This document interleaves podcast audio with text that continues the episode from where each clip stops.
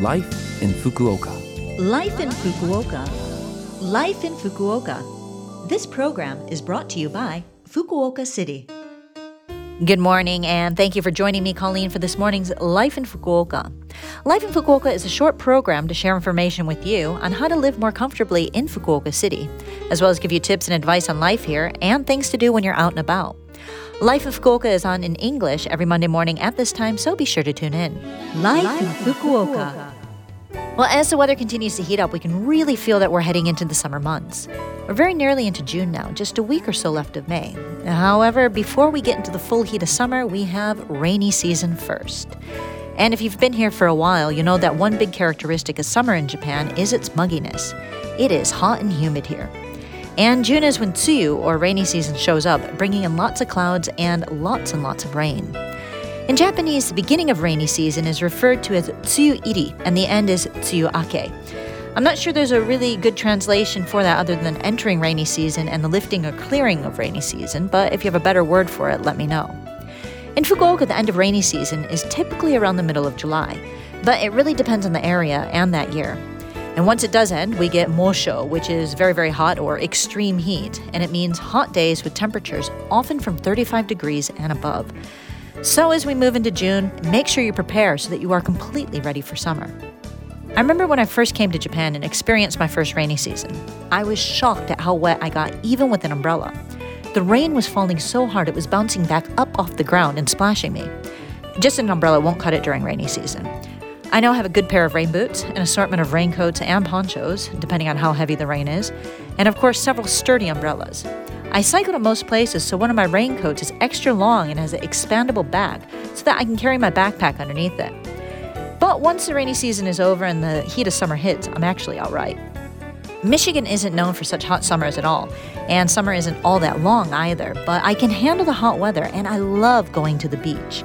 However, I always have a handkerchief with me, as the summer is pretty sweaty, and I never leave the house without water and a hat of sorts, which leads me into our next topic today, ways to avoid heat stroke and sunburns. You'll often hear the word netchusho in Japanese come summer. This means heat stroke, and it's Japan's biggest climate illness. Symptoms of heat stroke include dizziness, nausea, sluggishness, and headaches, and may result from spending a long time outdoors, under the sun, or doing physical activities in the summer heat.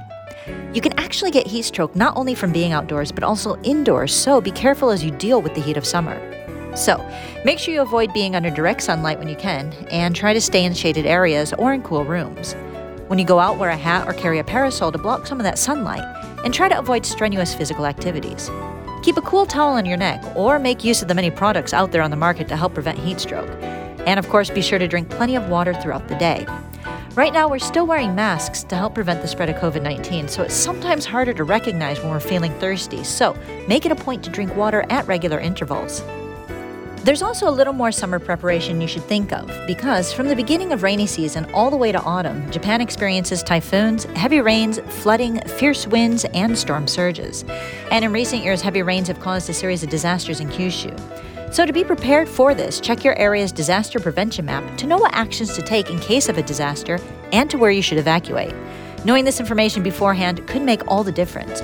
You can check the website w w w dot city dot fukuoka dot l g dot j p bosai, that's B O U S A I, bosai foreigner dot h t m l, or look up Fukuoka City Disaster Prevention to find the information you need on the internet.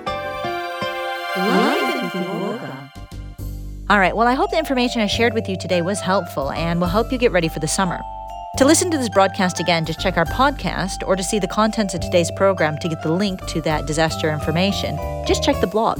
You can find both on the Love F M website under Life in Fukuoka's page.